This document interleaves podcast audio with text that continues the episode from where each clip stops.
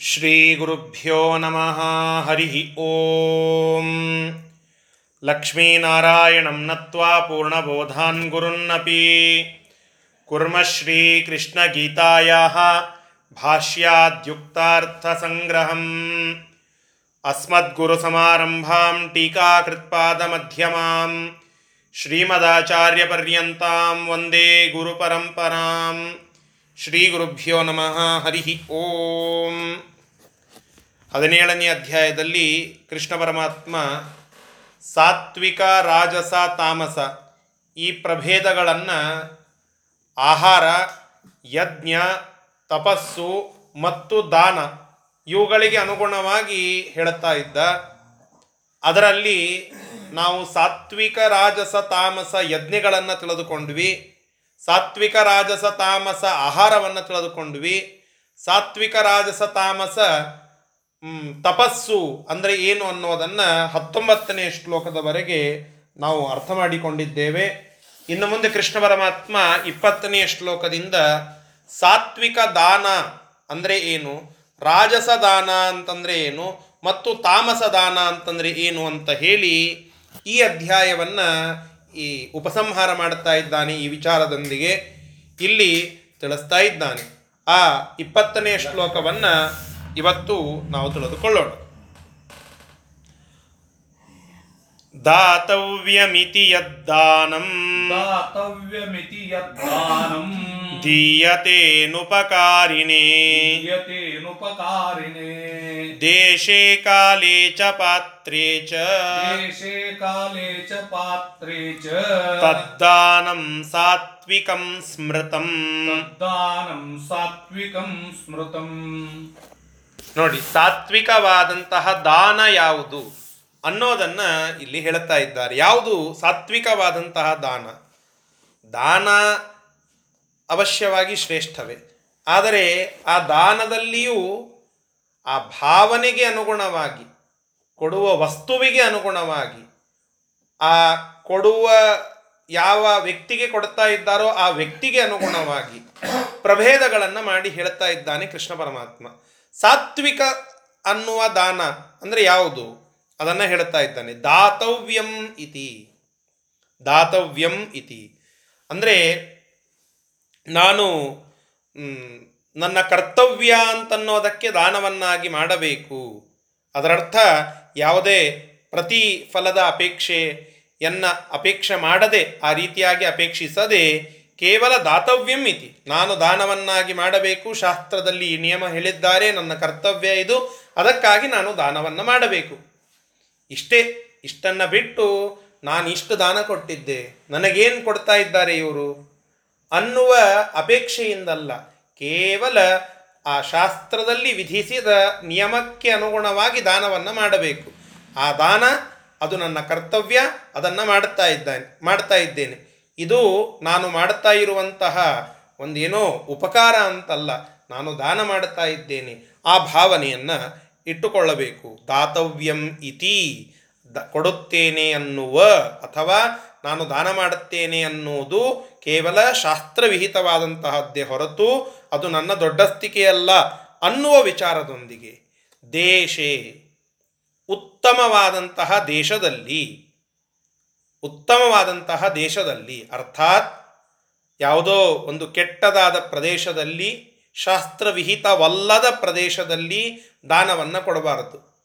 ಶುದ್ಧವಾದ ದೇವಪೂಜಾದಿಗಳು ನಡೆಯುವಂತಹ, ಅದು ನಮ್ಮ ಮನೆಯಾದರೂ ಸರಿ, ದೇವಪೂಜಾದಿಗಳು ಧಾರ್ಮಿಕ ಪರಿಸರ ಇರುವಂತಹ ಸ್ಥಳದಲ್ಲಿ ಕುಳಿತುಕೊಂಡು ನಾವು ಆ ದೇಶದಲ್ಲಿ, ಶುದ್ಧ ದೇಶದಲ್ಲಿ ದಾನವನ್ನು ಮಾಡಬೇಕು. ಅದಕ್ಕೂ ಶ್ರೇಷ್ಠವಾದದ್ದು ಮಹಾಮಹಾ ಸನ್ನಿಧಾನಗಳು ಇರುವಂತಹ ಕ್ಷೇತ್ರಗಳಲ್ಲಿ ದಾನವನ್ನು ಮಾಡೋದು.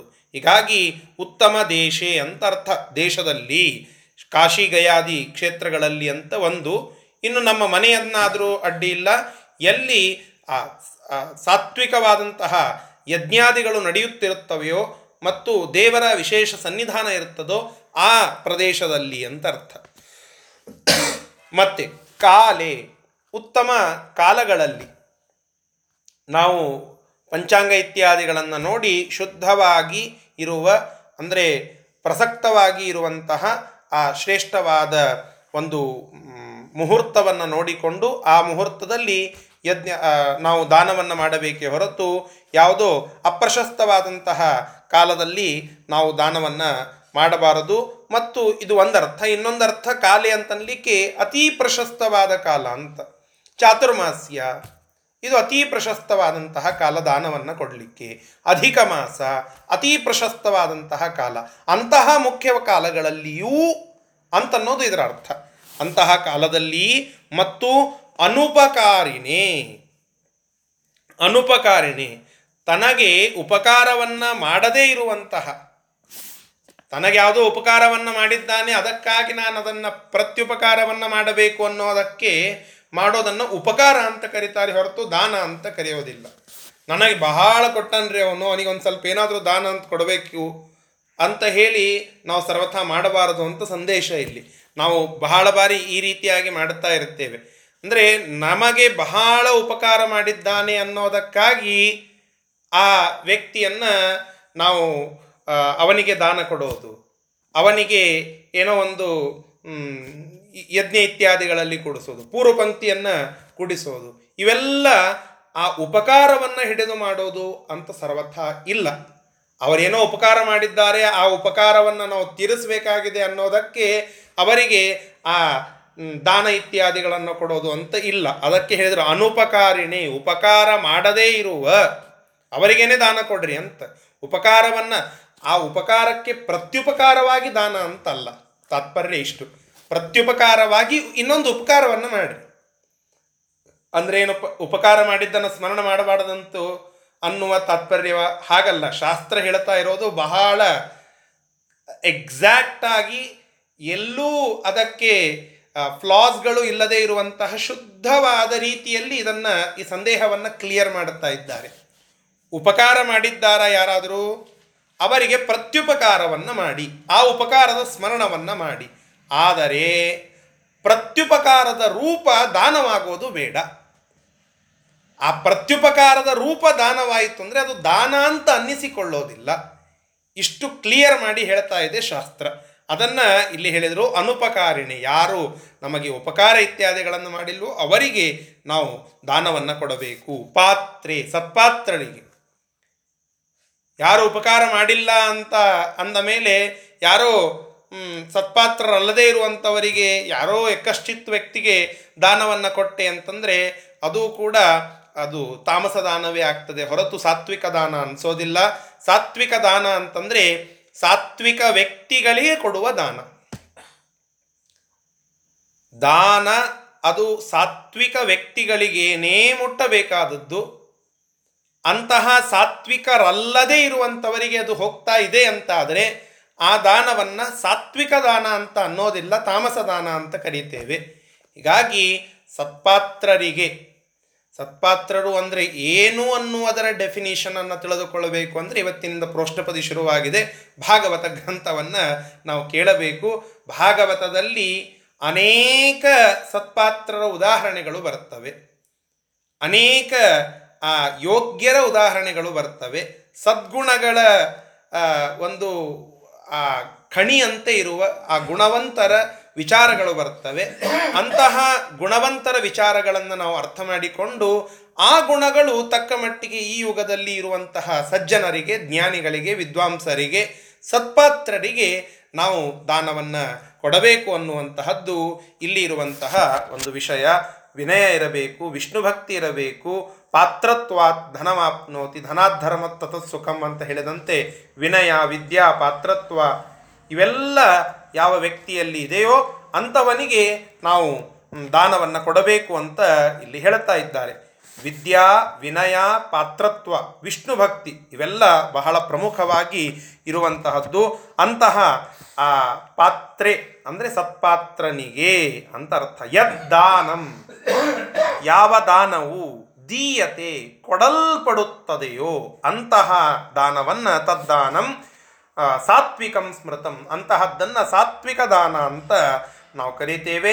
ಯಾವುದು ಶುದ್ಧವಾದಂತಹ ದೇಶದಲ್ಲಿ, ಯಾವುದು ಶುದ್ಧವಾದಂತಹ ಕಾಲದಲ್ಲಿ, ಯಾವುದು ಉಪಕಾರವನ್ನು ಮಾಡದೇ ಇದ್ದರೂ ಕೂಡ ಅವರಿಗೆ ಅವರ ಆ ಪಾತ್ರತ್ವವನ್ನು ನೋಡಿ, ವಿದ್ಯಾ, ವಿನಯ, ವಿಷ್ಣು ಭಕ್ತಿ ಮೊದಲಾದಂತಹ ಸದ್ಗುಣಗಳನ್ನು ನೋಡಿ ನಾವು ದಾನವನ್ನಾಗಿ ಕೊಡುತ್ತೇವೋ, ಅಂತಹ ದಾನವನ್ನು ಸಾತ್ವಿಕ ದಾನ ಅಂತ ಕರೀತಾರೆ ಅಂತ ಈ ರೀತಿಯಾಗಿ ಕೃಷ್ಣ ಪರಮಾತ್ಮ ಸಾತ್ವಿಕ ದಾನದ ಡೆಫಿನಿಷನನ್ನು ಇಪ್ಪತ್ತನೆಯ ಶ್ಲೋಕದಲ್ಲಿ ತಿಳಿಸಿಕೊಡ್ತಾ ಇದ್ದಾನೆ.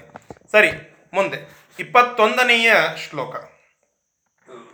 ಯತ್ಯು ಯತ್ತು ಪ್ರತ್ಯುಪಕಾರಾರ್ಥಂ. ಯತ್ಯುಪ್ರತ್ಯುಪಕಾರಾರ್ಥಂ ಫಲಮುದ್ದಿಶ್ಯ ವಾ ಪುನಃ. ಫಲಮುತ್ತಿಶ್ಯ ವಾ ಪುನಃ. ದೀಯತೆ ಚ ಪರಿಕ್ಲಿಷ್ಟಂ. ದೀಯತೆ ಚ ಪರಿಕ್ಲಿಷ್ಟಂ. ತದ್ದಾನಂ ರಾಜಸಂಸ್ಮೃತಂ ತದ್ದಾನಂ ರಾಜಸಂಸ್ಮೃತಂ ಇಂತಹ ದಾನ ರಾಜಸ ದಾನ ಅಂತ ಅನ್ನಿಸಿಕೊಳ್ಳುತ್ತದೆ. ತದ್ದಾನಂ ರಾಜಸಂಸ್ಮೃತಂ ಇಂತಹ ದಾನವನ್ನು ರಾಜಸ ದಾನ ಅಂತ ಅನ್ನಬೇಕು. ಹೇಳಲ್ಪಡುತ್ತದೆ ಈ ರೀತಿಯಾಗಿ. ಎಂತಹ ದಾನ ಅದು ಅಂತ ಕೇಳಿದರೆ ಯತ್ತು ಉಪಕಾರಂ ಯತ್ತು ಪ್ರತ್ಯುಪಕಾರಾರ್ಥಂ.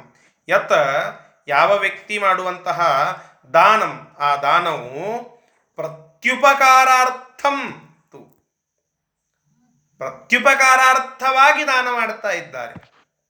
ಅಂದ್ರೆ ಏನು? ಏನಾಗೆ ಹೇಳಿದ್ನಲ್ಲ, ನನಗೆ ಬಹಳ ಉಪಕಾರ ಮಾಡಿದ್ದಾನೆ ಅನ್ನೋದಕ್ಕೆ ಆ ವ್ಯಕ್ತಿಯನ್ನ ನಾನು ಏನೋ ಒಂದು ದಾನವನ್ನಾಗಿ ಅವನಿಗೆ ಕೊಡೋದು.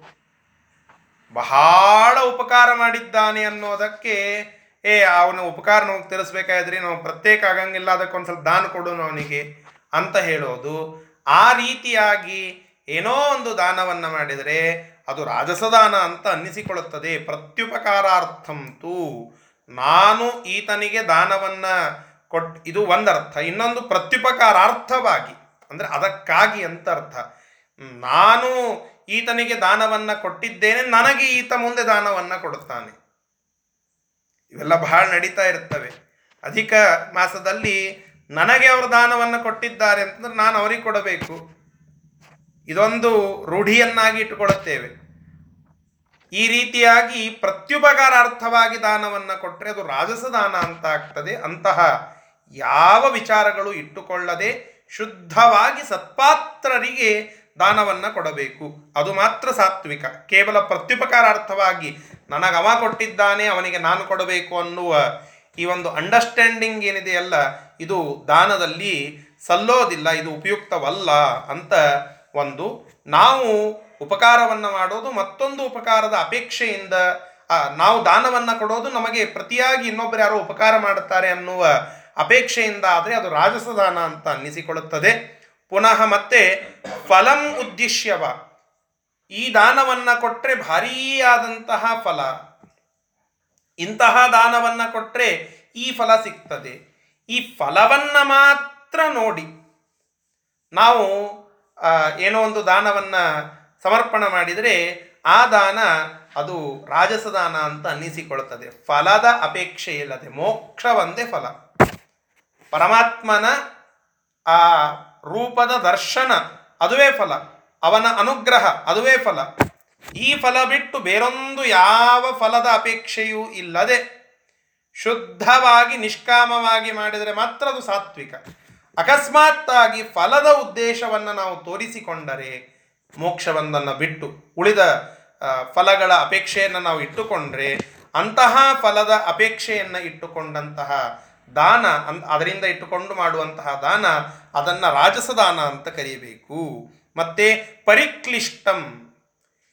ಅನ್ಯಾಯದ ಮಾರ್ಗದಿಂದ ಹಣವನ್ನು ಗಳಿಸಿರುತ್ತೇವೆ. ಆ ಅನ್ಯಾಯದ ಮಾರ್ಗದಿಂದ ಗಳಿಸಿರುವಂತಹ ಹಣವನ್ನು ದಾನವನ್ನಾಗಿ ಕೊಡೋದು. ದಾನ ಕೊಡೋದು, ಆ ಅನ್ಯಾಯದ ಹಣ, ಅದು ದಾನ ಕೊಟ್ಟದ್ದಕ್ಕಾಗಿ ಒಂದು ರೀತಿಯಿಂದ ಶುದ್ಧವಾಯಿತು, ಸರಿ, ಆದರೆ ಇದು ಮಿಶ್ರ ಫಲ.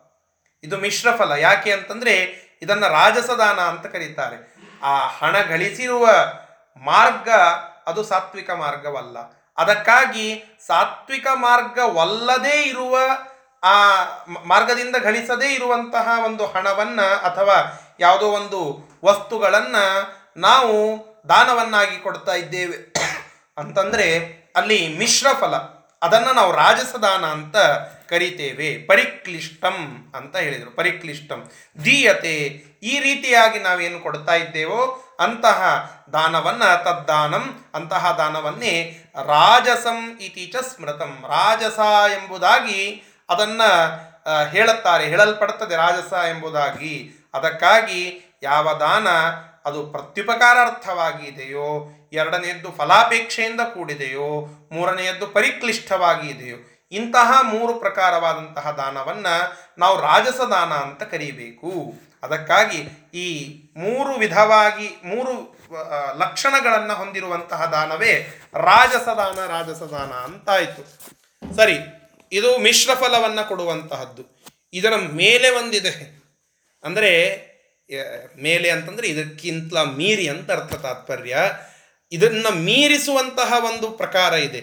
ಅದು ಯಾವುದು ಅಂತಂದರೆ ಹ್ಮ್, ತಾಮಸ ದಾನ ಅಂತ ಹೇಳಿ. ಅಲ್ರಿ ದಾನ ಮಾಡೋದೇ ಚಲೋ ಅಂತ ಹೇಳುತ್ತಾರೆ. ಅದರಲ್ಲಿ ತಾಮಸದಾನ ಅಂತಂದ್ರೆ ಹೇಗೆ ಅದಕ್ಕೆ ಹೇಳುತ್ತೀರಿ ಅಂತ ಕೇಳಿದರೆ ಅದಕ್ಕೆ ಕೃಷ್ಣ ಪರಮಾತ್ಮ ಹೇಳುತ್ತಾ ಇದ್ದಾನೆ ಇಪ್ಪತ್ತೆರಡನೆಯ ಶ್ಲೋಕದಲ್ಲಿ.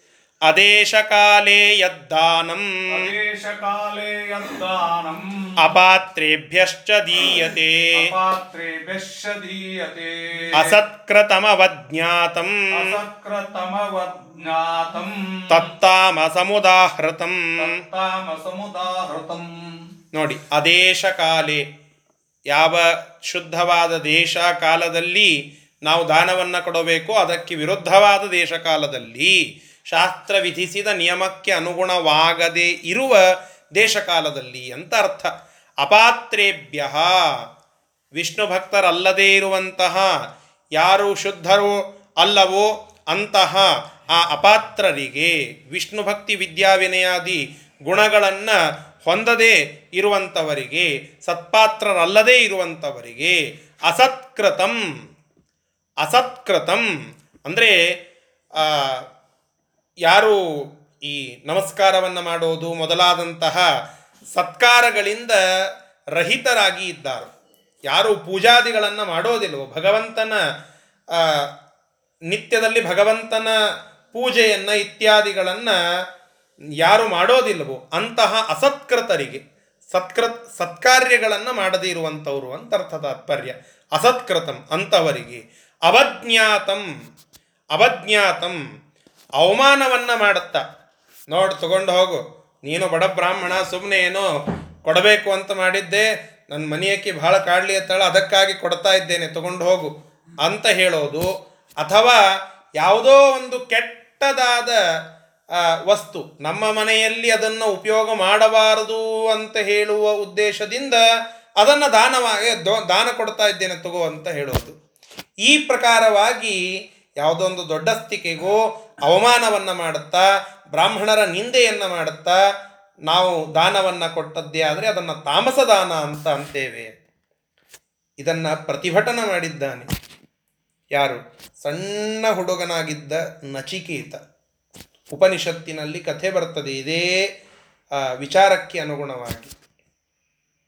ಆ ನಚಿಕೇತನ ತಂದೆ ಬ್ರಾಹ್ಮಣರಿಗೆ ಯಜ್ಞವನ್ನು ಮಾಡಿ ಗೋದಾನವನ್ನು ಮಾಡುತ್ತಾ ಇದ್ದ. ಎಂತಹ ಗೋಗಳು ಅಂತಂದರೆ ಪೂರ್ಣವಾಗಿ ಅದರಲ್ಲಿ ಇರುವ ಎಲುಬುಗಳು ಕಾಣಿಸ್ತಾ ಇವೆ. ಆ ದಾನ, ಆ ಆಕಳಗಳನ್ನು ದಾನ ಮಾಡುತ್ತಾ ಇದ್ದಾನೆ. ಅವೆಲ್ಲ ಪೂರ್ಣ, ಏನೂ ಅದರಲ್ಲಿ ಸತ್ತು ಉಳೋದಿಲ್ಲ. ಹಾಲು ಬರೋದಿಲ್ಲ, ಅದರಿಂದ ಯಾವುದೇ ರೀತಿಯಾದಂತಹ ಉಪಯೋಗವಿಲ್ಲ. ಅಂತಹ ಗೋಗಳನ್ನು ದಾನವಾಗಿ ಕೊಡ್ತಾ ಇದ್ದಾನೆ. ಅದರಿಂದ ಅವನಿಗೆ ದಾನ ಮಾಡಿದ್ದೇನೆ ಅಂತನ್ನೋ ಒಂದು ಭಾವನೆ ಅಷ್ಟೇ. ಸುಮ್ಮನೆ ಎಲ್ಲ ನಮ್ಮ ಮನೆಯೊಳಗೆ ಭಾಳ ಆಗಿದ್ದು ಅವ್ರ ಬ್ರಾಹ್ಮಣರು ಬರ್ತಾರೆ ಸುಮ್ಮನೆ ಅವ್ರ ಮನೆಯೊಳಗೆ ಒಂದೊಂದು ಗೋ ಅಂತ ಹೇಳಿ ಹೇಳ್ಕೊಳ್ಳಿಕ್ಕೆ ಅಡ್ಡಿ ಇಲ್ಲ ಅಂತ ಹೇಳಿ ಕೊಡ್ತಾ ಇದ್ದ. ಅವನ ಮಗ ನಚಿಕೇತ ಅಡ್ಡ ನಿಂತು ಅದನ್ನು ಪ್ರತಿಭಟನೆ ಮಾಡಿದ. ಇಂತಹ ದಾನವನ್ನು ನೀನು ಕೊಡೋದಾದರೆ ಕೊಡಬೇಡ. ದಾನವನ್ನೇ ಕೊಡಬೇಡ. ಆದರೆ ಇಂತಹ ಕೆಟ್ಟದಾದ ವಸ್ತುಗಳನ್ನು ದಾನ ಕೊಟ್ಟಿ ಅಂತಂದರೆ ಅದು ಬ್ರಾಹ್ಮಣರಿಗೆ ನಾವು ಮಾಡುವ ಅಪಮಾನ. ಸರ್ವಥಾ ಇಂತಹ ದಾನಗಳನ್ನು ಕೊಡಬೇಡ ಅಂತ ಹೇಳಿ ಅಡ್ಡ ಅದಕ್ಕೆ ಪ್ರತಿಭಟನೆ ಮಾಡಿ ಅಡ್ಡಿ ಮಾಡಿದ. ಮಾಡಿದಾಗ ಆ ನಚಿಕೇತನಿಗೆ ಶಾಪ ಕೊಡ್ತಾನಂತೆ ಅವರ ತಂದೆ. ನೀನು ಈ ದಾನವನ್ನು ನಾನು ಮಾಡಲಿಕ್ಕೆ ಅಡ್ಡಿಪಡಿಸಿದರೆ ನಿನ್ನನ್ನೇ ದಾನ ಮಾಡಿಬಿಡುತ್ತೇನೆ ಮಾಡು ಅಂತ ಹೇಳಿದ ನಚಿಕೇತ. ಮಗನನ್ನೇ ದಾನ ಮಾಡುತ್ತಾನೆ ಆ ನಚಿಕೇತನ ತಂದೆ. ಏನ, ಯಾರಿಗೆ ದಾನ ಮಾಡುತ್ತಾನೆ ಅಂತಂದ್ರೆ ಯಮನಿಗೆ ದಾನ ಮಾಡಿಬಿಡುತ್ತಾನೆ ಯಮನಿಗೆ ದಾನ ಅಂತ ಹೇಳಿಬಿಡುತ್ತಾನೆ ತತ್ಕ್ಷಣದಲ್ಲಿ ಆ ಮಗು ಯಮಲೋಕಕ್ಕೆ ಹೋಗಿಬಿಡುತ್ತದೆ ಯಮಲೋಕಕ್ಕೆ ಹೋಗಿ ಯಮನ, ಯಮ ಇರೋದಿಲ್ಲ ಮೂರು ದಿವಸ. ಕೇವಲ ಶ್ಯಾಮಲಾಬಾಯಿ ಇರುತ್ತಾಳೆ. ಶ್ಯಾಮಲಾ ದೇವಿ ಅಲ್ಲಿ ಮನೆಯಲ್ಲಿ ಇದ್ದಾಗ ಆ ಯಮನ ಪಟ್ಟಣದಲ್ಲಿ ಹೊರಗಡೆನೆ ಕುಳಿತು ಸಾಕಷ್ಟು ಕಾಲ ಆ ಯಮನಿಗೋಸ್ಕರವಾಗಿ ಕಾದು ನಂತರ ಯಮನಿಂದ ಅನೇಕ ವಿದ್ಯೆಗಳನ್ನು ಪಡೆದಂತಹ ಮಹಾನುಭಾವ ನಚಿಕೇತ ಕಥೆ ಇದು. ತಾತ್ಪರ್ಯ ಏನು ಅಂತ ಹೇಳುತ್ತೇನೆ. ದಾನವನ್ನ ಯಾವ ರೀತಿಯಾಗಿ ಮಾಡಬೇಕು ಅನ್ನುವುದನ್ನು ಚಿಕ್ಕ ಮಗು ತಿಳಿಸಿಕೊಡುತ್ತದೆ ಕಠೋಪನಿಷತ್ತಿನ ಮಾತು ಇದು. ಕಾಟಕೋಪನಿಷತ್ತಿನ ಮಾತು. ಆ ಉಪನಿಷತ್ತಿನಲ್ಲಿ ತಿಳಿಸುವಂತಹ ಕಥೆಯಿಂದ ನಮಗೆ ಬರುವಂತಹ ಒಂದು ಸಂದೇಶ ಏನು ಅಂತಂದರೆ ದಾನವನ್ನು ನಾವು ಎಂತಹ ವಸ್ತುಗಳಿಗೆ, ವಸ್ತುಗಳನ್ನು ದಾನ ಮಾಡಬೇಕು. ದಾನ ಮಾಡುವಾಗ ಕೆಟ್ಟದಾದ ವಸ್ತುವನ್ನು ದಾನ ಮಾಡಿದರೆ ಅದು ನಾವು ಬ್ರಾಹ್ಮಣರಿಗೆ ಅಥವಾ ದಾನವನ್ನು ಯಾರಿಗೆ ಕೊಡ್ತಾ ಇದ್ದೇವಲ್ಲ ಅವರಿಗೆ ಮಾಡುವ ಒಂದು ಅಪಮಾನ. ಅದನ್ನು ಇಲ್ಲಿ ಹೇಳಿದರು ಅವಜ್ಞಾತಂ ಅಂತ ಹೇಳಿ.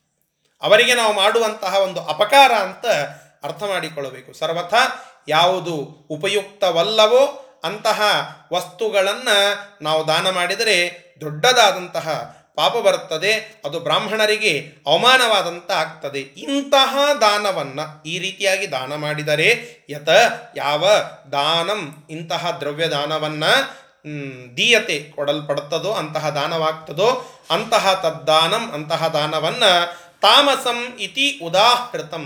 ತಾಮಸ ಎಂಬುದಾಗಿ ಜನ ನಮಗೆ ತಾಮಸ ಎಂಬುದಾಗಿ ಶಾಸ್ತ್ರ ನಮಗೆ ಹೇಳುತ್ತದೆ. ಇಂತಹ ತಾಮಸದಾನವನ್ನು ಶಾಸ್ತ್ರ ತಿಳಿಸಿದೆ. ಇದು ತಾಮಸ ಅಂತ ಹೇಳಿ ಪ್ರತ್ಯೇಕವಾಗಿ ಹೇಳಿದೆ. ಇದನ್ನು ಸರ್ವಥಾ ಮಾಡಬಾರದು ಅಂತ ಇಲ್ಲಿ ತಿಳಿಸ್ತಾ ಇದ್ದಾರೆ. ಸರಿ. ಇಷ್ಟು ರಾಜಸದಾನ, ತಾಮಸದಾನ ಮತ್ತು ಸಾತ್ವಿಕ ದಾನ ಅಂತ ಮೂರು ಪ್ರಭೇದಗಳನ್ನು ದಾನದಲ್ಲಿ ತಿಳಿಸಿದರು. ಸಾತ್ವಿಕ ದಾನವೇ ಅತ್ಯಂತ ಶ್ರೇಷ್ಠವಾದದ್ದು, ಉತ್ತಮ ಫಲವನ್ನು ಕೊಡುವಂಥದ್ದು ಅರ್ಥಾತ್ ಮೋಕ್ಷ ಫಲಕ್ಕೆ ಪೂರಕವಾಗಿರುವಂತಹದ್ದು. ರಾಜಸದಾನ, ಅದು ಮಿಶ್ರ ಫಲವನ್ನು ಕೊಡುವಂತಹದ್ದು. ಇನ್ನು ತಾಮಸದಾನ ಅಂಧತ್ತಮಸ್ಸಿಗೆ ಹಾದಿಯನ್ನು ಮಾಡಿಕೊಡುವಂತಹದ್ದು ಅಂತ ನಾವಿಲ್ಲಿ ಅರ್ಥ ಮಾಡಿಕೊಳ್ಳಬೇಕು.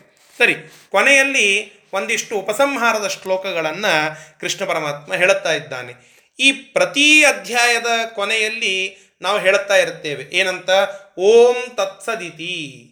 ಭಗವದ್ಗೀತಾಸು, ಉಪನಿಷತ್ಸು, ಬ್ರಹ್ಮವಿದ್ಯಾಯಾಮ್, ಯೋಗಶಾಸ್ತ್ರೇ, ಕೃಷ್ಣಾರ್ಜುನ ಸಂವಾದೆ ಅಂತ ಹೇಳುತ್ತಾ ಇರುತ್ತೇವೆ ಅಲ್ಲಿ ಪ್ರಾರಂಭದಲ್ಲಿ ಓಂ ತತ್ ಸತ್ ಇತಿ ಅಂತ ಹೇಳುತ್ತೇವೆ. ಓಂ ತತ್ಸದಿತಿ ಅಂತ. ಇದು ಯಾಕೆ ಹೇಳುತ್ತಾರೆ ಅನ್ನೋದನ್ನು ಸ್ವಲ್ಪ ಕ್ಲಾರಿಫೈ ಮಾಡ್ತಾ ಇದ್ದಾನೆ ಕೃಷ್ಣ ಪರಮಾತ್ಮ. ಆ ವಿಚಾರವನ್ನು ಇಲ್ಲಿ ಹೇಳುತ್ತಾ ಇದ್ದಾನೆ. ಏನು ಹೇಳುತ್ತಾ ಇದ್ದಾನೆ ನೋಡಿ. ಓಂ ತತ್ಸದಿತಿ ನಿರ್ದೇಶೋ. ತತ್ಸದಿತಿ ನಿರ್ದೇಶೋ. ಬ್ರಹ್ಮ ಬ್ರಹ್ಮಣಸ್ತ್ರಿವಿಧ ಸ್ಮೃತಃ ಬ್ರಹ್ಮಣಸ್ತ್ರಿವಿಧ ಸ್ಮೃತಃ ಬ್ರಾಹ್ಮಣಾಸ್ತೇನ ವೇದಾಶ್ಚ. ಬ್ರಾಹ್ಮಣಾಸ್ತೇನ ವೇದಾಶ್ಚ. ಯಜ್ಞಾಶ್ಚ ವಿಹಿತಾ ಪುರಾ. ಯಜ್ಞಾಶ್ಚ ವಿಹಿತಾ ಪುರಾ. ನೋಡಿ ಬ್ರಹ್ಮಣ ಪರಬ್ರಹ್ಮನಿಗೆ ಪರಬ್ರಹ್ಮನಿಗೆ ಮೂರು ಹೆಸರು ಶಾಸ್ತ್ರ ಹೇಳಿದೆ ಅಂತೆ ಶ್ರುತಿ ಸ್ಮೃತಿಗಳಲ್ಲಿ ಬಂದಿರುವಂತಹದ್ದು ಮೂರು ಹೆಸರಂತೆ. ಬಹಳ ಪ್ರಮುಖವಾಗಿ ಓಂ ಅಂತನ್ನೋದು ಪರಮಾತ್ಮನ ಹೆಸರು, ತತ್ ಅನ್ನೋದು ಪರಮಾತ್ಮನ ಹೆಸರು, ಸತ್ ಅನ್ನೋದು ಪರಮಾತ್ಮನ ಹೆಸರು. ಈ ರೀತಿಯಾಗಿ ಶ್ರುತಿ ಸ್ಮೃತಿಗಳಲ್ಲಿ ಹೇಳಲ್ಪಟ್ಟಂತಹ ಓಂ ತತ್ ಸತ್ ಇತಿ ಈ ರೀತಿಯಾಗಿ ಪರಮಾತ್ಮನನ್ನು ಕೊಂಡಾಡಿದೆ ಶ್ರುತಿ ಸ್ಮೃತಿಗಳು. ಅಂತಹ ಪರಮಾತ್ಮ ಅಂತ ಹೇಳೋದಕ್ಕೆ ಕೊನೆಯಲ್ಲಿ ಓಂ ತತ್ಸದಿತಿ ಅಂತ ಪ್ರತಿ ಅಧ್ಯಾಯದಲ್ಲಿ ಹೇಳುತ್ತಾರೆ. ಅದಕ್ಕಾಗಿ ಬ್ರಹ್ಮಣ ಪರಮಾತ್ಮನಿಗೆ ಓಂ ಇತಿ. ಅವನಿಗೆ ಓಂ ಅಂತನ್ನೋದು ಅವನ ಹೆಸರು. ಓಂಕಾರ ಅದಕ್ಕಾಗಿಯೇ ಪ್ರತಿ ಮಾತು ನಾವು ವೇದದ ಮಾತುಗಳನ್ನು, ವೇದದ ಆ ವಚನಗಳನ್ನು ಹೇಳುವಂತಹ ಸಂದರ್ಭದಲ್ಲಿ ಆ ಸೂಕ್ತಗಳನ್ನು ಅನ್ನುವ ಧಾಟಿಯಲ್ಲಿಯೇ ಪ್ರಪ್ರಥಮವಾಗಿ ಓಂಕಾರವನ್ನು ಬಳಸುವಂತಹ ರೂಢಿ ಇದೆ. ವೇದದ ಮಂತ್ರವನ್ನು ಅನ್ನುವ ವಿಚಾರದಲ್ಲಿ ಓಂಕಾರವನ್ನು ಅನ್ನೋದು ಯಾಕೆ ಅಂತಂದರೆ ಪರಮಾತ್ಮನ ಸ್ಮರಣಪೂರ್ವಕವಾಗಿ ಆ ಮಂತ್ರದ ಪಠಣ ಅನ್ನುವ ಉದ್ದೇಶದಿಂದ. ಓಂ ಅನ್ನೋದು ಪರಮಾತ್ಮನಿಗೆ ಇರುವ ಹೆಸರು. ತತ್ ಅನ್ನೋದು ಪರಮಾತ್ಮನಿಗೆ ಇರುವ ಹೆಸರು. ಓಂ ತತ ಸತ. ಸತ್ ಅನ್ನೋದು ಪರಮಾತ್ಮನಿಗೆ ಇರುವಂತಹ ಹೆಸರು. ಹೀಗೆ ಓಂ ತತ್ ಸತ್ ಅನ್ನುವ ಮೂರು ಹೆಸರುಗಳನ್ನು ತ್ರಿವಿಧ ಮೂರು ವಿಧವಾಗಿ ಇರುವಂತಹ ನಿರ್ದೇಶ ನಿರ್ದೇಶ ಅಂದರೆ ಹೆಸರು ಅಂತ ಅರ್ಥ. ಇಂತಹ ಹೆಸರುಗಳನ್ನು ಸ್ಮೃತ, ಸ್ಮೃತಿ ಮೊದಲಾದಂತಹ ಗ್ರಂಥಗಳಲ್ಲಿ ತಿಳಿಸಿದ್ದಾರೆ. ಅಂತಹ ತೇನ ಆ ಯಾವ ಪರಮಾತ್ಮನಿಂದ, ಪುರಾ ಬ್ರಾಹ್ಮಣಾ ಈ ಹಿಂದೆ ಬ್ರಾಹ್ಮಣರು ವೇದಾ ವೇದಗಳು ಯಜ್ಞಾ ಯಜ್ಞಗಳು ವಿಹಿತಾಹ ಮಾಡಲ್ಪಟ್ಟಿವೆಯೋ ಅಂತಹ ಆ ಬ್ರಾಹ್ಮಣರು ಮಾಡಿದಂತಹ ವೇದಗಳು, ಅಂದರೆ ಬ್ರಾಹ್ಮಣರು ಮತ್ತು ವೇದಗಳು ಮತ್ತು ಯಜ್ಞಗಳು ಇವೆಲ್ಲವುದರಿಂದ ಅವರಿಗೆ ಶ್ರೇಷ್ಠವಾದಂತಹ ಮೋಕ್ಷ ಸಿಗ್ತದೆ. ತಾತ್ಪರ್ಯ ಈ ವೇದಗಳನ್ನು ಅನ್ನಬೇಕು, ಬ್ರಾಹ್ಮಣರಿಗೆ ಗೌರವವನ್ನು ಕೊಡಬೇಕು, ಯಜ್ಞಾದಿಗಳನ್ನು ಮಾಡಬೇಕು. ಇದು ಮೋಕ್ಷಕ್ಕೆ ಪೂರಕವಾಗಿರುವಂತಹ ಸಾಧನೆಯನ್ನು ಮಾಡಲಿಕ್ಕೆ ಅನುಕೂಲವಾಗಿರುವಂತಹದ್ದು ಅಂತ ಆ ಪರಮಾತ್ಮ ಇವರೆಲ್ಲರನ್ನ ನಿಯೋಜಿಸಿದ್ದು ಅಂತ ತಿಳಿಸ್ತಾ ಇದ್ದಾನೆ ಇಲ್ಲಿ ಕೃಷ್ಣ ಪರಮಾತ್ಮ. ಯಾಕೆ ಓಂ ತತ್ ಸತ್ ಅನ್ನುವಂತಹದ್ದು ದೇವರ ಹೆಸರು ಅನ್ನೋದನ್ನು ರಾಯರು ತಿಳಿಸಿಕೊಡ್ತಾ ಇದ್ದಾರೆ. ಅಂದರೆ ಇವೆಲ್ಲ ಆ ವೇದ ಮತ್ತು ಯಜ್ಞಗಳನ್ನು ಮಾಡುವುದಕ್ಕಾಗಿ ಅವುಗಳಿಗೆ ಆ, ಅಧಿಕಾರವನ್ನು ಕೊಟ್ಟು ಅಧ್ಯಯನವನ್ನು ಮಾಡೋದು ಅಧ್ಯಾಪನವನ್ನು ಮಾಡೋದು ಪೂಜೆಯನ್ನು ಮಾಡೋದು ಹೋಮವನ್ನು ಮಾಡುವ ಆ ಬ್ರಾಹ್ಮಣರನ್ನು ಸೃಷ್ಟಿ ಮಾಡಿದ್ದು ಪರಮಾತ್ಮ. ಅಂತಹ ಪರಮಾತ್ಮ ಸ್ಮೃತ್ಯಾದಿ ಗ್ರಂಥಗಳಲ್ಲಿ ಓಂ ತತ್ ಸತ್ ಅಂತ ಪ್ರಸಿದ್ಧನಾಗಿದ್ದಾನೆ ಅಂತ ಹೇಳಿದ. ಓಂ ಅಂದರೆ ಏನು? ಅನ್ನೋದನ್ನು ಇಲ್ಲಿ ರಾಯರು ಹೇಳುತ್ತಾರೆ. ಓಂಕಾರ ಯಾಕೆ? ಅದು ಪರಮಾತ್ಮನ ಹೆಸರು ಅಂತ. ಈಶ್ವರೋವ ಜಗತಿ ಪ್ರೋತಃ ಪ್ರವಿಷ್ಟ ಇತಿ ವ್ಯುತ್ಪತ್ಯ. ಅಂದರೆ ಜಗತ್ಯತ್ರ ಪರೇ ಇತಿವ. ಈ ಓತಂ ಪ್ರವಿಷ್ಟಂ ಆಶ್ರಿತಂ ಇತಿ ಯಾವತ್, ಜಗದ್ಯತ್ರ ಪರೇ ವಾ, ಈಶ್ವರೋ ವಾ, ಜಗತಿ ಪ್ರೋತಃ ಪ್ರವಿಷ್ಟ ಇತಿ, ವಾ ವ್ಯುತ್ಪತ್ಯ ಓಂ ಇತಿ ನಾಮ ಹರೇಹೆ. ಅಂದರೆ ಓಂಕಾರದಲ್ಲಿ, ಓಂಕಾರ ಯಾಕೆ ಪರಮಾತ್ಮನಿಗೆ ಹೇಳಲ್ಪಟ್ಟಿದೆ ಅಂತನ್ನೋದನ್ನು ಹೇಳ್ತಾ ಇದ್ದಾರೆ. ಓತಂ ಇತಿ ಓಂ ಅಂತೆ ಓತಂ ಅನ್ನೋದಕ್ಕಾಗಿ ಓಂ ಅನ್ನೋದು ಪರಮಾತ್ಮನ ಹೆಸರು. ಓತಮ್ ಅಂದರೆ ಏನು? ಪ್ರವೇಶಿಸಿದ ಅಂತ ಅರ್ಥ. ಓತಮ್ ಅಂದರೆ ಪ್ರವೇಶಿಸಿದೆ ಇಲ್ಲಿ ಅಂತ ಅರ್ಥ. ಏನು ಪ್ರವೇಶಿಸಿದೆ? ಏನಿದರ ಅರ್ಥ? ಅಂತ ಕೇಳಿದರೆ ಜಗತ್ತು ಪರಮಾತ್ಮನಲ್ಲಿ ಪ್ರವೇಶ ಮಾಡಿದೆ ಪ್ರವಿಷ್ಠವಾಗಿ ಇದೆ. ಈ ಜಗತ್ತು ಪರಮಾತ್ಮನಲ್ಲಿ ಇದೆ. ಅನ್ನುವ ಉದ್ದೇಶದಿಂದ ಓತಂ ಇತಿ ಓಂ. ಓತಂ ಅನ್ನೋದಕ್ಕಾಗಿ ಆ ಪ್ರವೇಶ ಮಾಡಿದೆ ಪರಮಾತ್ಮನಲ್ಲಿ ಯಾವ ಪರಮಾತ್ಮನಲ್ಲಿ ಇಡೀ ಜಗತ್ತು ಓತಂ, ಅವನೇ ಓಂ. ಅಂತಹ ಓಂ ಅನ್ನೋದು ಪರಮಾತ್ಮನಿಗೆ ಇರುವಂತಹ ಒಂದು ಹೆಸರು. ಇನ್ನು ಪ್ರೋತಃ ಪ್ರೋತಃ ಇತಿ ಓಂ. ಅಂದರೆ ಪ್ರೋತಃ ಯಾವ ಪರಮಾತ್ಮ ಈಶ್ವರನು ಜಗತ್ತಿನಲ್ಲಿ ಪ್ರವೇಶಿಸಿದ್ದಾನೋ, ಜಗತ್ತಿನಲ್ಲಿ ಇರುವ ಎಲ್ಲ ಜೀವರಾಶಿಗಳನ್ನು ಅವರಲ್ಲಿ ನಿಂತು ಅವರೆಲ್ಲರನ್ನ ನಿಯಮನ ಮಾಡುತ್ತಾ ಇದ್ದಾನೋ, ಅಂತಹ ಪ್ರೋತಃ ಆ ಎಲ್ಲ ಜೀವರಲ್ಲಿ ಪ್ರವೇಶ ಮಾಡಿದವನೇ ಓಂ. ಅವನೇ ಓಂಕಾರ ವಾಚ್ಯನಾದಂತಹ ಪರಮಾತ್ಮ ಅಂತ ಒಂದು ಎರಡು ಮೂರು ಅರ್ಥಗಳನ್ನು ಇಲ್ಲಿ ಹೇಳ್ತಾ ಇದ್ದಾರೆ. ಸಾಕಷ್ಟು ಅರ್ಥಗಳು ಉಂಟು. ಒಂದು, ಎರಡು ಅರ್ಥಗಳನ್ನು ಇಲ್ಲಿ ರಾಯರು ತಿಳಿಸಿದ್ದಾರೆ. ಓತಃ ಇತಿ ಓಂ ಪ್ರೋತಃ ಪೋತ ಪ್ರೋತಃ ಜಗತಿ ಪ್ರೋತಃ ಪ್ರವಿಷ್ಟ ಈ ವ್ಯುತ್ಪತ್ತಿಯಿಂದ ಓಂಕಾರವನ್ನು ಪರಮಾತ್ಮನಿಗೆ ಹೇಳುತ್ತಾ ಇದ್ದಾರೆ. ಇಷ್ಟೆಲ್ಲ ಆ ಪರಮಾತ್ಮನಿಗೆ ಇರುವಂತಹ ಓಂಕಾರದ ಶಬ್ದವಾಚ್ಯತ್ವವನ್ನು ಇಲ್ಲಿ ತಿಳಿಸಿದರು. ಇನ್ನು ತತಃ ಅಂತ ಹೇಳಿದರು. ತತಃ ತತ್ ಅನ್ನುವ ಶಬ್ದ ಏನಿದೆಯಲ್ಲ, ಇದು ಪರಮಾತ್ಮನ ಹೆಸರು. ತತ್ ಅಂದರೆ ಏನಪ್ಪ ಅಂತ ಕೇಳಿದರೆ ತತ್ ಅನ್ನೋದಕ್ಕೆ ವ್ಯಾಪ್ತ ಅಂತ ಅರ್ಥ. ಎಲ್ಲ ಕಡೆಗೆ ಇರುವ ಒಮ್ನಿ ಪ್ರೆಸೆಂಟ್ ಆಗಿ ಇರುವಂತಹ ವ್ಯಕ್ತಿಯನ್ನ ತತ್ ಅಂತ ಕರಿತೇವೆ. ಆ ಶಕ್ತಿ ಇರೋದು ಪರಮಾತ್ಮನಿಗೆ ಬಿಟ್ಟು ಬೇರೆ ಯಾರಿಗೂ ಇಲ್ಲ. ಸರ್ವವ್ಯಾಪ್ತನಾಗಿ ಇರುವಂತಹ ಶಕ್ತಿ ಪರಮಾತ್ಮನನ್ನ ಬಿಟ್ಟು ಮತ್ತೊಬ್ಬರಲ್ಲಿ ಇಲ್ಲ. ಅದು ನಿರವಕಾಶವಾಗಿ ಪರಮಾತ್ಮನ ಗುಣ. ಜಗತ್ತಿನಲ್ಲಿ ಎರಡು ವಸ್ತುಗಳಿರ್ತವೆ ಅಂತೆ ಸಾವಕಾಶ, ನಿರವಕಾಶ ಅಂತ ಹೇಳಿ. ಯಾವ ಒಂದು ವಸ್ತು ಮತ್ತೊಬ್ಬರಲ್ಲಿಯೂ ಇರಬಹುದೋ ಅದು ಸಾವಕಾಶ ಅಂತ. ಅದಕ್ಕೆ ಅವಕಾಶ ಇದೆ ಮತ್ತೊಬ್ಬರಲ್ಲಿಯೂ ಇರಲಿಕ್ಕೆ. ಮೊಬೈಲ್ ನನ್ನ ಹತ್ತಿರ ಇದೆ. ನನ್ನೊಬ್ಬನ ಹತ್ತಿರ ಮಾತ್ರ ಇಲ್ಲ. ನನ್ನ ಬಳಿಯೂ ಇದೆ. ಮತ್ತೊಬ್ಬನ ಬಳಿಯೂ ಇದೆ. ಇನ್ನೊಬ್ಬನ ಬಳಿಯೂ ಇದೆ. ಇದು ಸಾವಕಾಶ. ಆದರೆ ನಿರವಕಾಶ ನನ್ನಲ್ಲಿಯೇ ಇರುವ ಗುಣ ಒಂದಿದೆ. ನನ್ನಲ್ಲಿ ಮಾತ್ರ ಇರುವ ಒಂದು ಗುಣ ಇದೆ. ಈಗ ಒಂದು ಆಕಳ ಇರ್ತದೆ. ಆ ಆಕಳು ಕೋಡನ್ನು ಹೊಂದಿದೆ. ಕೋಡು ಹೊಂದಿದ ಆಕಳ ಅಂತ ಹೇಳಿದರೆ ಬೇರೆ ಅನೇಕ ಪ್ರಾಣಿಗಳಿಗೆ ಕೋಡುಗಳು ಇರೋದನ್ನು ನಾವು ನೋಡುತ್ತೇವೆ. ಅನೇಕ ಬೇರೆ ಬೇರೆ ಪ್ರಾಣಿಗಳಿಗೆ ಕೋಡಿದೆ. ಅದು ಕೂಡ ಆ ಕೋಡು ಉಳ್ಳ ಆಕಳ ಅಂತ ಮಾತ್ರ ಹೇಳಲಿಕ್ಕೆ ಬರೋದಿಲ್ಲ. ಬೇರೆ ಅನೇಕ ವಸ್ತುಗಳಿಗೂ ಕೋಡಿರೋದು ಉಂಟು. ಅದಕ್ಕಾಗಿ ಆ ಗುಣ ಸಾವಕಾಶವಾಯಿತು. ಹಾಗೆ ಪರಮಾತ್ಮನಿಗೆ ವ್ಯಾಪ್ತತ್ವ ಉಂಟು ಅಂತ ಕೇಳಿದರೆ, ಅಂದರೆ ಪರಮಾತ್ಮ ಈ ಆಕಳಿಗೂ ಕೋಡಿದೆ, ಬೇರೆ ಎಮ್ಮೆ ಇತ್ಯಾದಿಗಳಿಗೂ ಕೋಡಿದೆ, ಹಾಗೆ ಪರಮಾತ್ಮನಿಗೂ ವ್ಯಾಪ್ತತ್ವ ಉಂಟು, ಇನ್ನೊಬ್ಬರಿಗೂ ಯಾರಿಗೋ ಸರ್ವವ್ಯಾಪ್ತಿ ಉಂಟು ಅಂತ ಹೇಳುತ್ತೀರಾ ಇಲ್ಲ ಅಂತ ಹೇಳುತ್ತಾರೆ. ಆ ಸರ್ವವ್ಯಾಪ್ತಿ ಅನ್ನುವಂತಹದ್ದು ಪರಮಾತ್ಮನಿಗೆ ಇರುವ ನಿರವಕಾಶ ಗುಣ. ಉದಾಹರಣೆಯನ್ನು ಹೇಳುತ್ತೇನೆ. ಆಕಳಿದೆ.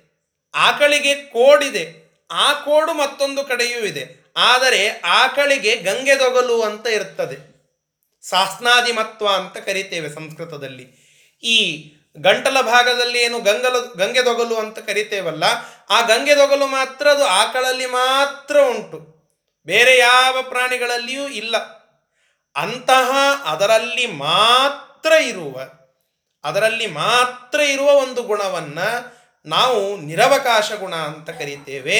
ಅಂತಹ ನಿರವಕಾಶ ಗುಣ ಅದು ಪರಮಾತ್ಮನದ್ದು ಸರ್ವವ್ಯಾಪ್ತತ್ವ, ಅದಕ್ಕಾಗಿ ಅವನಿಗೆ ಒಂದು ಹೆಸರು ತತ್ ಅಂತ ಹೇಳಿ. ತತ್ ಅಂದರೆ ಸಂಸ್ಕೃತದಲ್ಲಿ ವ್ಯಾಪ್ತ ಅಂತ ಅರ್ಥ. ನಿರವಕಾಶವಾಗಿ ವ್ಯಾಪ್ತನ, ವ್ಯಾಪ್ತತ್ವ ಎನ್ನುವ ಗುಣವನ್ನು ಹೊಂದಿರುವ ಪರಮಾತ್ಮ ತತ್ ಅನ್ನುವ ಶಬ್ದವಾಚ್ಯ ಅಂತ ಹೇಳಿ ಓಂ ಮತ್ತು ತತ್. ಸತ್ ಅಂತ ಹೇಳಿದರು. ಸತ್ ಅಂದರೆ ಈ ಸತ್ ಸದ್ಗುಣಗಳು ಅಂತ ಒಂದು ಅರ್ಥ ನಿರ್ದುಷ್ಟ. ಯಾವುದೇ ದೋಷ ಇಲ್ಲದೆ ಇದ್ದು ಎಲ್ಲ ಗುಣಗಳಿಂದ ಪೂರ್ಣನಾಗಿ ಇರುವಂತಹದ್ದು ಸತ್ ಅಂತ ಹೇಳಿ ನಾವು ತಿಳಿದುಕೊಳ್ಳಬೇಕು. ಸಮಸ್ತ ಆ ಸದ್ಗುಣಗಳಿಂದ ಕೂಡಿದ ಪರಮಾತ್ಮ ಅನ್ನೋದಕ್ಕಾಗಿ ಅವನನ್ನು ಸತ್ ಶಬ್ದದಿಂದ ನಾವು ಹೇಳುತ್ತೇವೆ. ಹೀಗೆ ಓಂ ತತ್ ಸತ್ ಇತಿ. ಈ ಪ್ರಕಾರವಾಗಿ ವೇದಾದಿಗಳಲ್ಲಿ ಹೇಳಿರುವಂತಹ ಪರಮಾತ್ಮ ಆ ಅಧ್ಯಯನ, ಅಧ್ಯಾಪನವನ್ನು ಮಾಡುವಂತಹ ಬ್ರಾಹ್ಮಣರನ್ನು ವೇದವನ್ನು ವಿಭಾಗ ಮಾಡಿದ್ದು, ಬ್ರಾಹ್ಮಣರನ್ನು ಸೃಷ್ಟಿ ಮಾಡಿದ್ದು, ಯಜ್ಞಗಳನ್ನು ಸೃಷ್ಟಿ ಮಾಡಿದ್ದು ಮುಖ್ಯವಾಗಿ ಪರಮಾತ್ಮನೇ ಅಂತ ಹೇಳಿ ಇಲ್ಲಿ ತಿಳಿಸ್ತಾ ಇದ್ದಾರೆ. ಸರಿ, ಮುಂದೇನು ಅಂತ ಕೇಳಿದರೆ ಅಂತಹ ಎಲ್ಲ ವೇದಗಳಿಂದ ಏನೇನು ಮಾಡುತ್ತಾರೆ ಜನ ಅಂತನ್ನೋದನ್ನು ಇಪ್ಪತ್ನಾಲ್ಕನೇ ಶ್ಲೋಕದಲ್ಲಿ ಹೇಳ್ತಾ ಇದ್ದಾರೆ. ತಸ್ಮಾದೋ ಮಿತ್ಯುದಾಹೃತ್ಯ ತಸ್ಮಾದೋ ಮಿತ್ಯುದಾಹೃತ್ಯ ಯಜ್ಞದಾನ ತಪಕ್ರಿಯಾ ಯಜ್ಞದಾನ ತಪಕ್ರಿಯಾ ಪ್ರವರ್ತಂತೆ ವಿಧಾನೋಕ್ತ. ಪ್ರವರ್ತಂತೆ ವಿಧಾನೋಕ್ತ. ಸತತಂ ಬ್ರಹ್ಮವಾದಿನಾಂ. ಸತತಂ ಬ್ರಹ್ಮವಾದಿನಾಂ. ಈ ಓಂಕಾರ ಭಗವಂತನ ಹೆಸರಾಗಿ ಇರೋದರಿಂದ ಇದನ್ನು ಉಚ್ಚಾರ ಮಾಡಿಯೇನೆ ಬ್ರಹ್ಮಜ್ಞಾನಿಗಳು. ಅಂದರೆ ಬ್ರಹ್ಮನನ್ನು ಚೆನ್ನಾಗಿ ಅರ್ಥ ಮಾಡಿಕೊಂಡಂತಹ ಜನ ಎಲ್ಲ ವಿಧವಾದಂತಹ ತಪಸ್ಸು, ಯಜ್ಞ, ದಾನ, ಆಹಾರ ಸ್ವೀಕಾರ ಮಾಡೋದು, ಇವೆಲ್ಲವನ್ನು ಮಾಡುವಾಗ ಆ ಪರಮಾತ್ಮನನ್ನು ಓಂಕಾರ ವಾಚ್ಯನಾಗಿ ಚಿಂತನ ಮಾಡಿಯೇನೆ ಮಾಡ್ತಾರೆ. ಅದಕ್ಕೆ ವೇದ ಮಂತ್ರವನ್ನು ಪಠಣ ಮಾಡುವಾಗ ಓಂಕಾರದ ಮಂತ್ರ ಇದೆ. ಅನೇಕ ವಿಚಾರಗಳನ್ನು ಜಪ ಮಾಡುವಾಗ ಓಂಕಾರದ ಅದನ್ನು ಹಚ್ಚಿಕೊಂಡೇ ಜಪವನ್ನು ನಾವು ಮಾಡಬೇಕು ಅಂತ ಹೇಳುತ್ತಾರೆ. ಹೀಗೆ ಆ ಓಂಕಾರದ ಮಹತ್ವ ಇದು. ಆ ಓಂಕಾರಕ್ಕೆ ಮಹತ್ವ ಯಾಕೆ ಅಂದರೆ ಓಂಕಾರ ಶಬ್ದ ವಾಚ್ಯನಾದಂಥವನು ಪರಮಾತ್ಮ ಅಂತ ಇಲ್ಲಿ ತಿಳಿದುಕೊಳ್ಳಬೇಕು. ತಸ್ಮಾತ್ ಆ ಓಂಕಾರ, ಅದು ಪರಮಾತ್ಮನ ಒಂದು ಹೆಸರಾಗಿ ಇರೋದರಿಂದ ಬ್ರಹ್ಮವಾದಿನಾಂ, ಬ್ರಹ್ಮನನ್ನ ಚೆನ್ನಾಗಿ ಅರ್ಥ ಮಾಡಿಕೊಂಡಂತಹ ಬ್ರಹ್ಮಜ್ಞಾನಿಗಳು ವಿಧಾನೋಕ್ತಾಹ ವಿಧಾನವಾಗಿ ಹೇಳಿರುವಂಥ ಅಂದರೆ ಶಾಸ್ತ್ರದಲ್ಲಿ ವಿಧಾನ ಪುರಸ್ಸರವಾಗಿ ಹೇಳಿರುವ ಯಜ್ಞ ದಾನ ತಪಕ್ರಿಯಾ ಯಜ್ಞ ದಾನ ತಪ ಎನ್ನುವಂತಹ ಅನೇಕ ಕರ್ಮಗಳನ್ನು ಅವುಗಳು ಓಂ ಇತಿ ಉದಾಹರತ್ಯ, ಓಂಕಾರವನ್ನು ಮೊಟ್ಟ ಮೊದಲಿಗೆ ಹೇಳಿ, ಅವುಗಳನ್ನು ಉದಾಹರ್ತ್ಯ ಉಚ್ಚಾರ ಮಾಡಿ ಸತತಂ ಪ್ರವರ್ತಂತೆ, ಸತತವಾಗಿ ಅವರಿಂದ ಮಾಡಲ್ಪಡುತ್ತವೆ. ಆದ್ದರಿಂದ ಎಲ್ಲ ಶ್ರೇಷ್ಠ ಕಾರ್ಯಗಳನ್ನು ಮಾಡುವಾಗ ಓಂಕಾರವನ್ನು ನಾವು ಮೊಟ್ಟ ಮೊದಲಿಗೆ ಅನ್ನುವ ಉದ್ದೇಶ ಇಷ್ಟು. ಓಂಕಾರ ಅದು ಪರಮಾತ್ಮನ ಹೆಸರು ಅಂತ ಶಾಸ್ತ್ರ ನಮಗೆ ತಿಳಿಸಿದೆ. ಅದಕ್ಕಾಗಿಯೇ ಪರಮಾತ್ಮನ ಹೆಸರಿಗೆ ಮಾತ್ರ ಓಂಕಾರ. ಉಳಿದಂತಹ ಯಾವ ಜಪಕ್ಕೂ ಓಂಕಾರದ ವಿಚಾರ ಇಲ್ಲ. ಹೀಗಾಗಿ ನಾವು ಓಂ ಶ್ರೀರಾಘವೇಂದ್ರಾಯ ನಮಃ ಅಂತ ಹೇಳುತ್ತೇವೆ. ಅಲ್ಲಿ ನಮ್ಮ ಅನುಸಂಧಾನ ರಾಘವೇಂದ್ರ ಅಂತನ್ನೋದರ ಮುಖ್ಯ ಅರ್ಥ ರಾಮಚಂದ್ರ ಅಂತ ಇತ್ತು ಅಂದರೆ ಓಂಕಾರ ಅನ್ಲಿಕ್ಕೆ ಅಡ್ಡಿ ಇಲ್ಲ.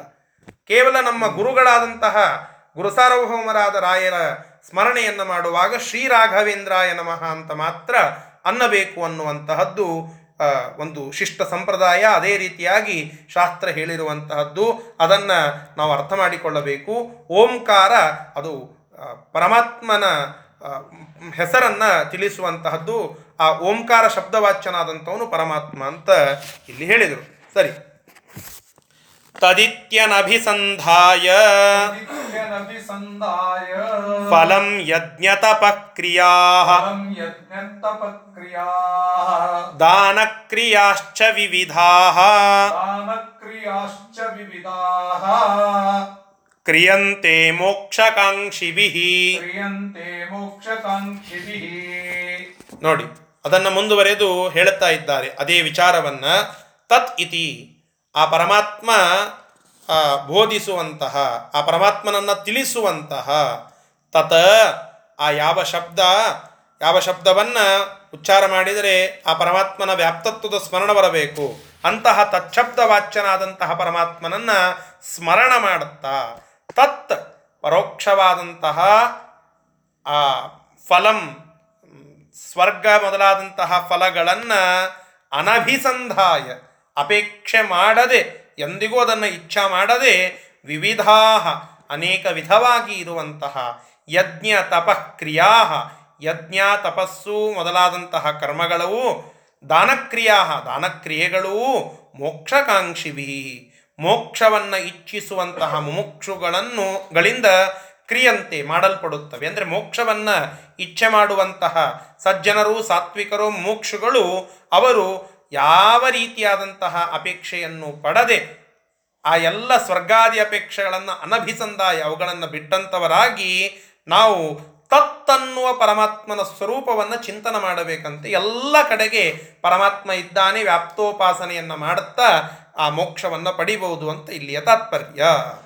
ಸರಿ ಮುಂದಿನ ಶ್ಲೋಕ. ಸದ್ಭಾವೇ ಸಾಧುಭಾವೇ ಚ. ಸದ್ಭಾವೇ ಸಾಧುಭಾವೇ ಚ. ಸದಿತ್ಯೇತತ್ ಪ್ರಯುಜ್ಯತೆ ಸಹಿತ್ಯೆ ತತ್ಪ್ರಯುಜ್ಯತೆ. ಪ್ರಶಸ್ತೆ ಕರ್ಮಣಿ ತಥಾ. ಪ್ರಶಸ್ತೆ ಕರ್ಮಣಿ ತಥಾ. ಸಚ್ಛಬ್ದ ಪಾರ್ಥಯುಜ್ಯತೆ ಶಬ್ದ ಪಾರ್ಥ ಉಜ್- ಯುಜ್ಯತೆ ನೋಡಿ, ಕೃಷ್ಣ ಇಲ್ಲಿ ಕೃಷ್ಣ ಪರಮಾತ್ಮ ಕೆಲವು ಕೊನೆಯ ಶ್ಲೋಕಗಳನ್ನು ಹೇಳಿ ಉಪಸಂಹಾರವನ್ನು ಮಾಡ್ತಾ ಇದ್ದಾನೆ. ಪಾರ್ಥ, ಹೇ ಅರ್ಜುನನೇ, ಏತತ ಸತ್ ಇತಿ. ಏತತ ಇಂತಹ ಆ ವೇದವನ್ನು ವಿಭಾಗ ಮಾಡಿದಂತಹ, ಎಲ್ಲರಲ್ಲಿ ವೇದಸ್ಫುರಣವಾಗುವ ಭಾಗ್ಯವನ್ನು ಕೊಟ್ಟಂತಹ ಅನೇಕರಲ್ಲಿ. ಮತ್ತೆ ಯಜ್ಞಗಳನ್ನು ಸೃಷ್ಟಿ ಮಾಡಿದ ಮತ್ತು ಬ್ರಾಹ್ಮಣರನ್ನು ಸೃಷ್ಟಿ ಮಾಡಿದ, ಅಧ್ಯಯನ, ಅಧ್ಯಾಪನ ಕ್ರಿಯೆಗಳನ್ನು ಮಾಡುವ ಬ್ರಾಹ್ಮಣರನ್ನು ಸೃಷ್ಟಿ ಮಾಡಿದ, ಸಾತ್ವಿಕ, ರಾಜಸ, ತಾಮಸ ಎನ್ನುವ ಪ್ರಭೇದಗಳನ್ನು ತಿಳಿಸಿದಂತಹ ಏತತ ಈ ಪರಬ್ರಹ್ಮನನ್ನು ಬೋಧಿಸುವಂತಹ ಸತ ಇತಿ ಸತ್ಯನ್ನುವಂತಹ ಶಬ್ದ. ಸದ್ ಸತ್ ಅನ್ನುವ ಶಬ್ದಕ್ಕೆ ಅರ್ಥ ಏನು? ಅಂದರೆ ಓಂಕಾರ ಪರಮಾತ್ಮನನ್ನು ತಿಳಿಸುವಂತಹ ಶಬ್ದ ಅಂತ ತಿಳಿಸಿದರು ಒನ್ ಮೊದಲನೇದು ನಂತರ ತತ ಅನ್ನೋದು ವ್ಯಾಪ್ತತ್ವವನ್ನು ತಿಳಿಸುವಂತಹ ಒಂದು ವಿಚಾರ ಅಂತ ಹೇಳಿದರು. ಇನ್ನು ಸತ್ ಅನ್ನುವ ಶಬ್ದಕ್ಕೆ ಅರ್ಥ ಏನು ಅಂತ ಕೇಳಿದರೆ ಒಂದಿಷ್ಟು ಅರ್ಥಗಳನ್ನು ಇಲ್ಲಿ ಹೇಳ್ತಾ ಇದ್ದಾರೆ. ಏತತ ಇಂತಹ ಪರಮಾತ್ಮನನ್ನು ಬೋಧಿಸುವಂತಹ ಸತ್ ಇತಿ, ಸತ್ ಅನ್ನುವಂತಹ ಶಬ್ದ ಸದ್ಭಾವೇ. ಮೊದಲನೇ ಅರ್ಥ ಏನು? ಸದ್ಭಾವೇ. ಅಂದರೆ ಸೃಷ್ಟಿಯಲ್ಲಿ ಅದು ಆ ಸೃಷ್ಟಿಯನ್ನು ಮಾಡುವಂತಹ ವ್ಯಕ್ತಿ ಅನ್ನುವ ಅರ್ಥದಲ್ಲಿ ಸತ್ ಅನ್ನುವ ಒಂದು ವಿಚಾರ ಕೂಡುತ್ತದೆ. ಸೃಷ್ಟಿ ಕಾರ್ಯವನ್ನು, ಸೃಷ್ಟಿ ವ್ಯಾಪಾರವನ್ನು ಮಾಡುವಂತಹ ಪರಮಾತ್ಮ ಅನ್ನುವ ಅರ್ಥದಲ್ಲಿ ಸತ್ ಶಬ್ದ ಅದು ಪರಮಾತ್ಮನಿಗೆ ಹೇಳಲ್ಪಡುತ್ತದೆ. ಸಾಧುಭಾವೇ, ಅನೇಕ ಸಾಧು ಗುಣಗಳನ್ನು ಪರಮಾತ್ಮ ಹೊಂದಿದ್ದಾನೆ, ಸದ್ಗುಣಗಳ ಖಣಿ ನಮ್ಮ ಪರಮಾತ್ಮ ಅನ್ನುವ ಅರ್ಥದಲ್ಲಿ ಆ ಪರಮಾತ್ಮನಿಗೆ ಸತ್ ಅನ್ನುವ ಶಬ್ದವು ಯುಕ್ತವಾಗಿ ಇದೆ. ಮತ್ತು ಈ ಪ್ರಕಾರವಾಗಿ ಪ್ರಯುಜ್ಯತೆ, ಈ ರೀತಿಯಾಗಿ ಸತ್ ಶಬ್ದ ಅದು ಪರಮಾತ್ಮನಿಗೆ ಪ್ರಯೋಗಿಸಲ್ಪಡುತ್ತದೆ. ಸತ್ ಶಬ್ದ ಪ್ರಶಸ್ತೆ, ಅದು ಪರಮಾತ್ಮನಿಗೆ ಯುಕ್ತವೇ ಆಗಿದೆ. ಆ ಪ್ರಶಸ್ತೆ ಕರ್ಮಣಿ ಯುಜ್ಯತೆ, ಪ್ರಶಸ್ತವಾದಂತಹ ಕರ್ಮದಲ್ಲಿ ಪ್ರಯೋಗಿಸಲ್ಪಡುತ್ತದೆ. ಅಂದರೆ ಪರಮಾತ್ಮನನ್ನ ಸತ್ ಶಬ್ದನಾಗಿ ಪರಮಾತ್ಮನನ್ನ ನಾವು ಚಿಂತನೆ ಮಾಡುತ್ತೇವೆ. ಸತ್ಯ ನಾರಾಯಣ ಸತ್ ಶಬ್ದವಾಚ್ಯ ಅಲ್ಲಿಯೂ ಕೂಡ ನಾವು ಹೇಳ ಹೇಳುತ್ತೇವೆ. ಹೀಗೆ ಆ, ಸತ್ತನ್ನುವ ಶಬ್ದದಿಂದ ಅದು ಸಾಧು ಗುಣಗಳಿಂದ ಕೂಡಿದಂಥವನು ಸೃಷ್ಟಿಯಾದಿ ವ್ಯಾಪಾರಗಳನ್ನು ಮಾಡುವಂಥವನು ಅನ್ನುವ ಅರ್ಥದಲ್ಲಿ ಸತ್ ಶಬ್ದ ಅದು ಪರಮಾತ್ಮನಿಗೆ ಹೇಳಲ್ಪಟ್ಟಿದೆ ಅಂತ ಇಲ್ಲಿ ತಿಳಿಸ್ತಾ ಇದ್ದಾರೆ. ಇಪ್ಪತ್ತೇಳನೆಯ ಶ್ಲೋಕ.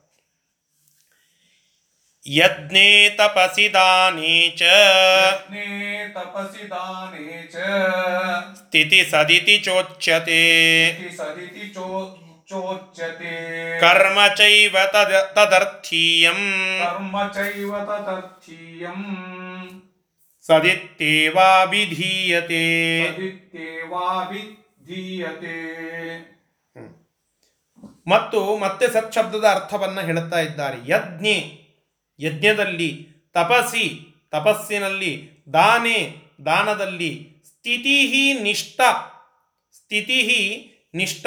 ಅಂದರೆ ಇವೆಲ್ಲವುಗಳಲ್ಲಿ ಪರಮಾತ್ಮನ ಪರಮಾತ್ಮನು ನಮ್ಮನ್ನ ಕಾಪಾಡೇ ಕಾಪಾಡುತ್ತಾನೆ, ನಮ್ಮೆಲ್ಲರ, ಆ, ಹಿತರಕ್ಷಣವನ್ನು ಮಾಡುತ್ತಾನೆ, ನಮ್ಮೆಲ್ಲರಿಗೆ ಫಲಗಳನ್ನು ಕೊಡುತ್ತಾನೆ ಅನ್ನುವಂತಹ ಆ ಒಂದು ನಿಷ್ಠ.